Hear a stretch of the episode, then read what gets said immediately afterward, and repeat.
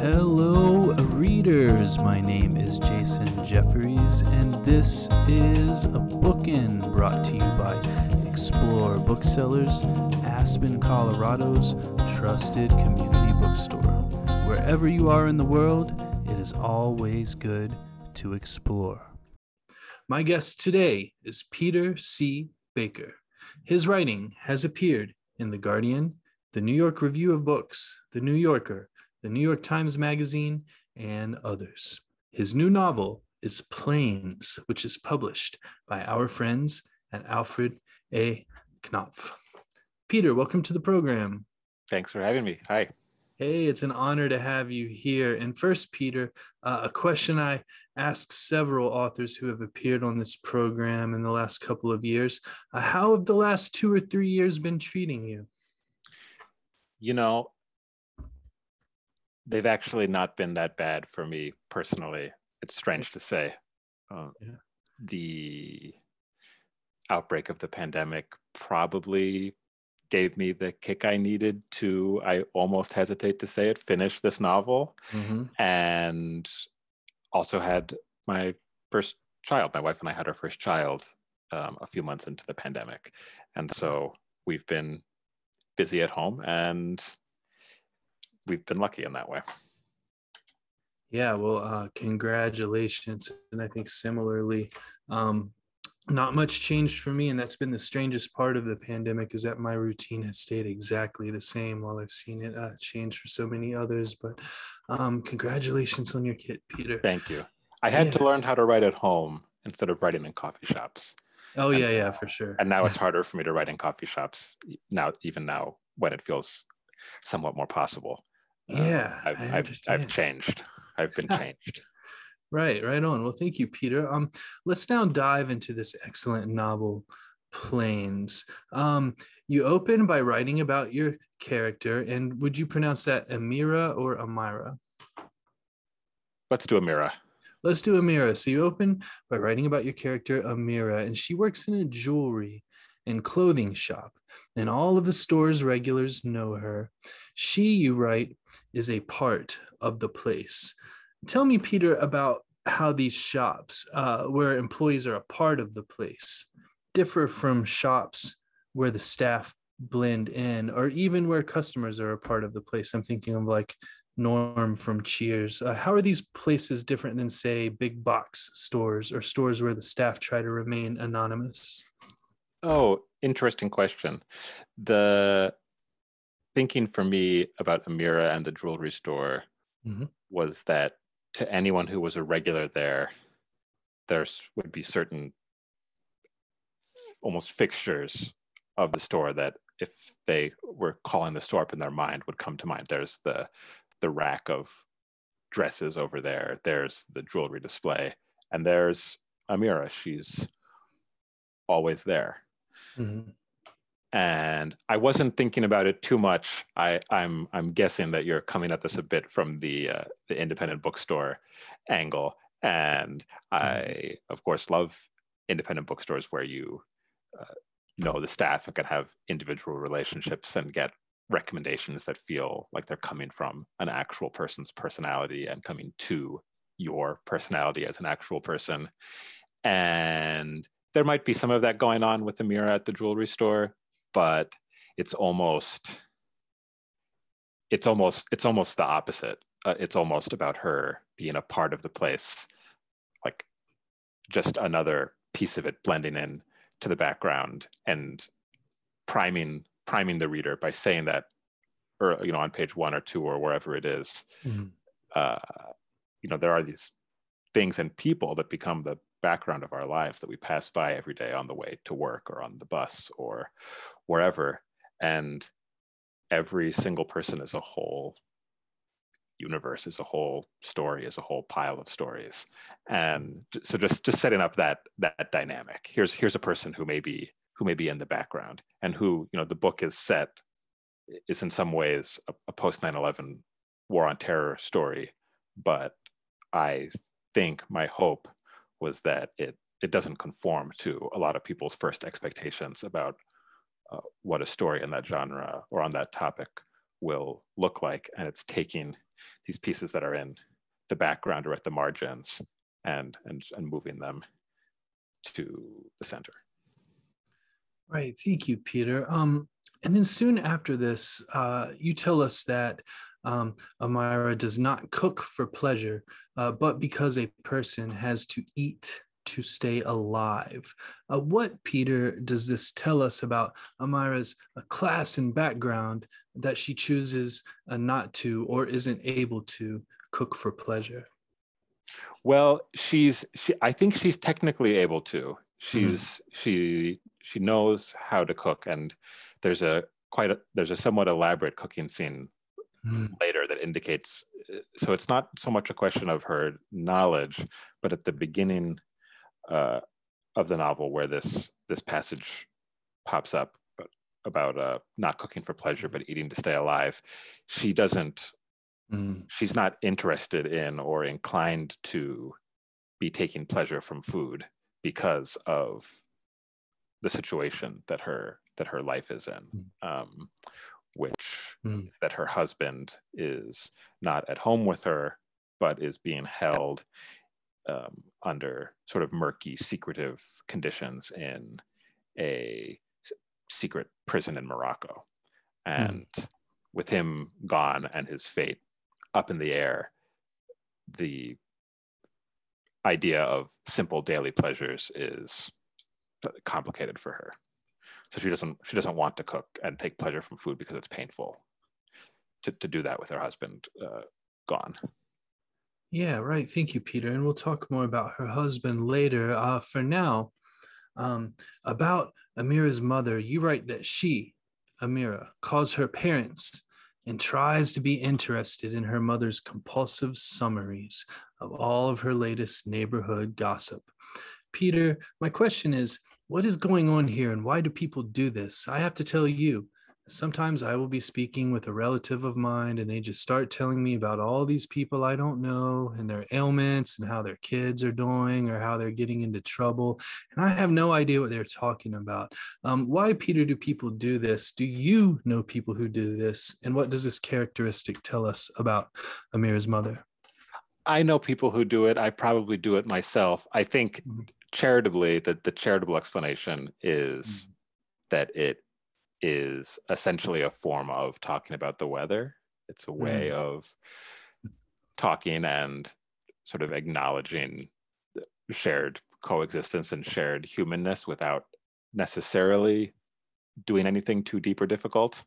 Mm-hmm. And in the case of um, Amira and her mother, it has to do with her mom's difficulty in sort of facing directly the situation that her daughter and her daughter's husband are in. Um, mm. The idea of facing it directly is probably kind of terrifying to her. So mm-hmm. uh, talk about uh, neighborhood gossip and who got sick and whose kid is doing what is a, a refuge that she runs to sort of nervously. Mm-hmm. And elsewhere, and then elsewhere in the novel, cooking serves a similar function. She's people are over to visit, and she's not spending time with them. She's just cooking and cooking and cooking. Right. Thank you, Peter. Um, the character Elena, who works with Amira, uh, is cheerful, but you write easily overwhelmed by surprises. What does this mean to be easily overwhelmed by surprises? Oh. I don't know. She's she's a small business owner. She owns this jewelry and clothing store, and she, mm-hmm. on one hand, I think she's a, re- a relatively minor character. But I have, as I spent ten years working on the novel, I mm-hmm. have thought about her quite a bit, mm-hmm. despite despite how minor she is. Mm-hmm. And I think she enjoys being the owner and sort of sole proprietor, the boss of the small business that is mm-hmm. an expression of her identity, but she does not have much of an appetite at all or tolerance for all of the million unexpected daily things that come along with mm-hmm. uh, a job like that, where pipes break and shipments are delayed and checks bounce and et cetera. And mm-hmm. that's just the the human condition she's found herself in. There's a job that she that she likes and and is ill-suited for at the same time, which happens. Sure does. Uh, do you think anyone who is overwhelmed by surprises, um, easily overwhelmed, should be a small business owner? I would guess not. I mean, I there's all kinds of small businesses. I think, as I found out uh, during the pandemic, technically, I am a small business. Yeah. In in the business of writing, but that's the prospect of uh, all of the uncertainties and ups and downs that go into that. Mm-hmm. Bringing other people into that orbit uh, with payroll and, and things like that is quite terrifying to me. I know it would be beyond me, and I'm I'm glad I don't do it. Absolutely. Thank you so much, Peter. Listeners, we're going to take a short break here for a word from our sponsor, and then I will be right back with Peter C. Baker.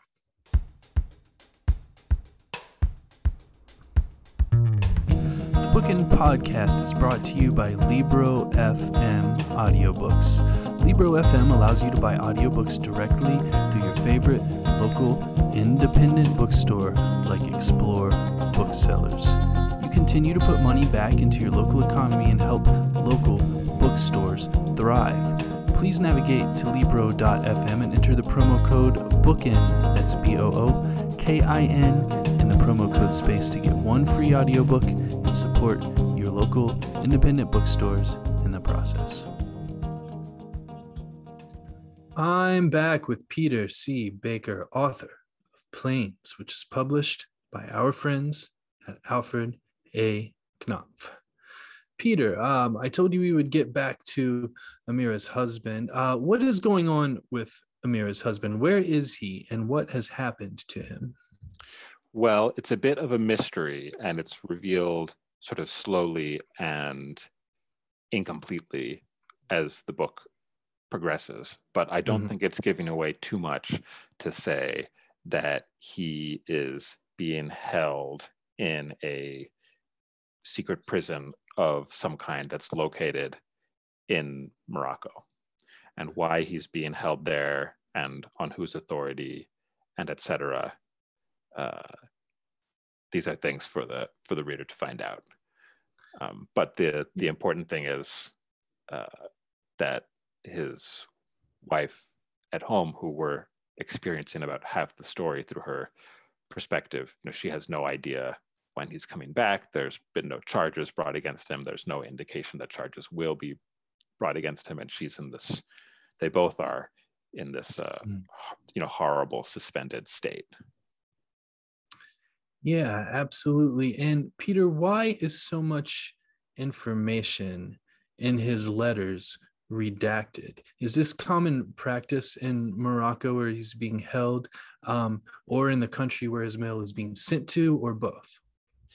Yeah, I think it, I feel fairly confident saying it's pretty common practice in any sort of secretive prison regime, mm-hmm. and certainly in the post nine eleven uh, rendition and torture network, and the, the prisons that make up these post nine eleven prison systems. Mm-hmm. Um, redaction of letters for all kinds of reasons. The, the notional reason that's always given is for the protection of secrets, security mm-hmm. secrets.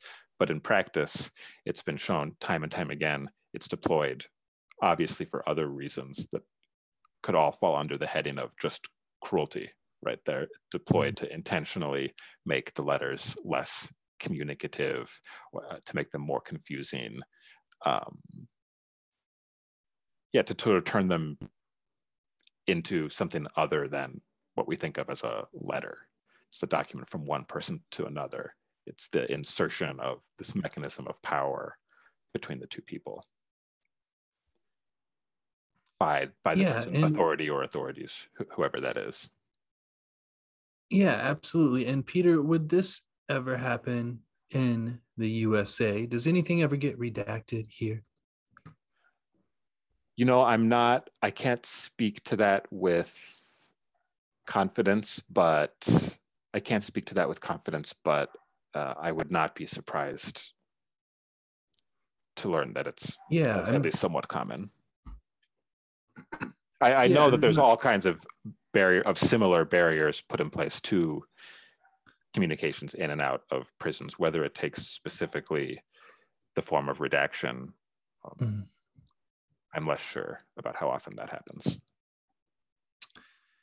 Yeah, I definitely, I'm not sure about letters, but you see it in um, government records and things of that nature all the right. time. Right, um, right.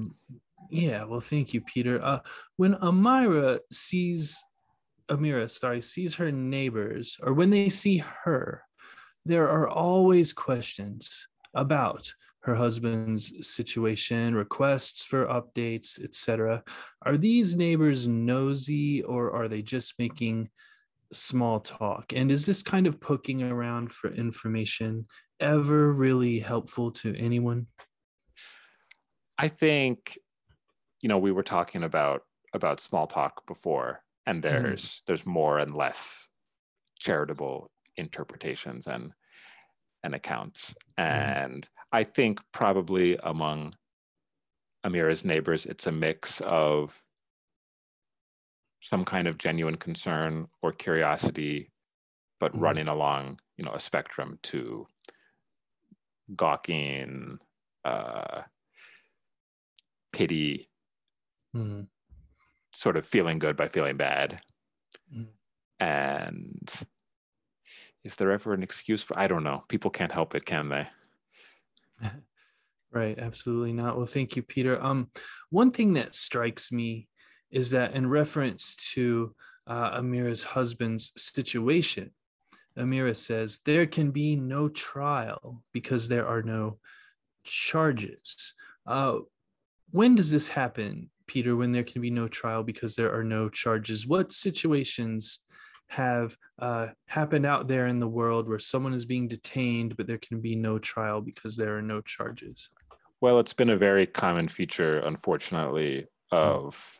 of the post nine eleven uh, of these detention scenarios that are that were that were cooked up in the post nine eleven era, mm-hmm. uh, whether in C I A run black sites abroad, or people being held in Guantanamo Bay, or people being shipped off by America to uh, sort of rough dungeons in mm-hmm. run by our ally countries. Mm. And, you know, the, the point isn't to bring charges, and charges aren't brought, and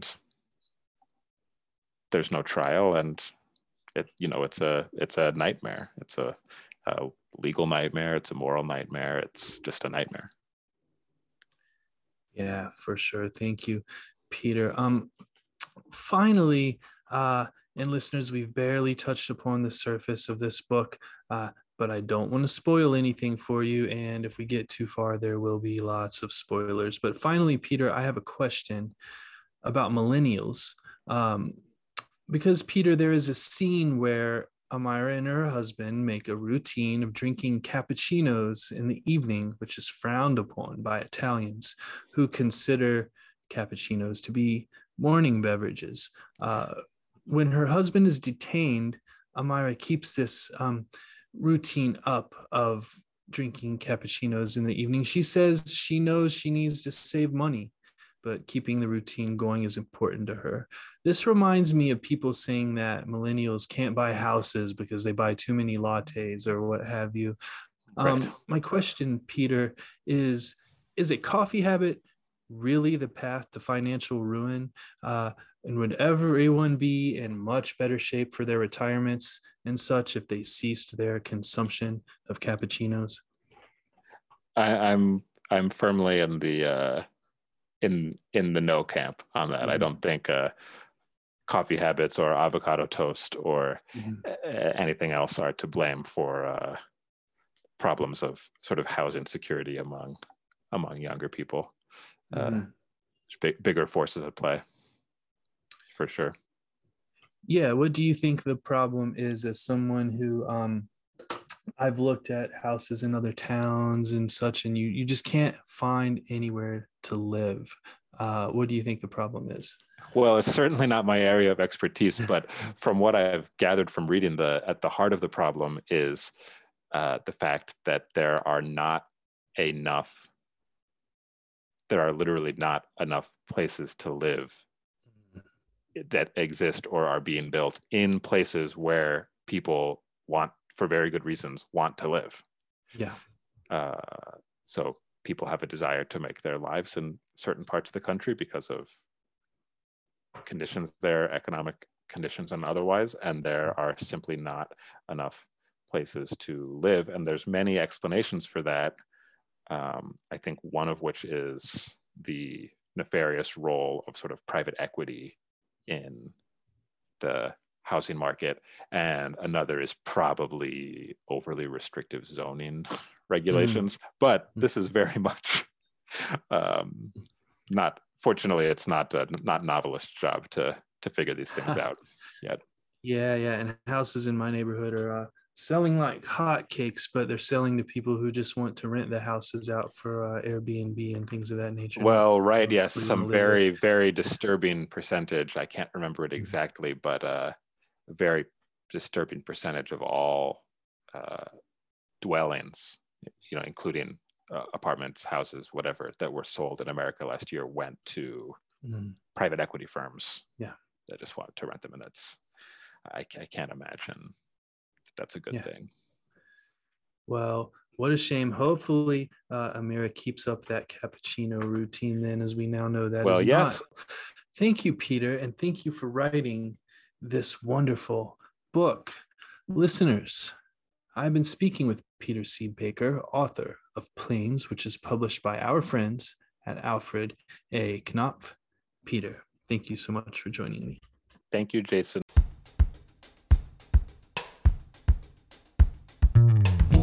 Once again, I would like to thank Peter C. Baker for joining me. Copies of Planes can be ordered from w w w dot explore booksellers dot com.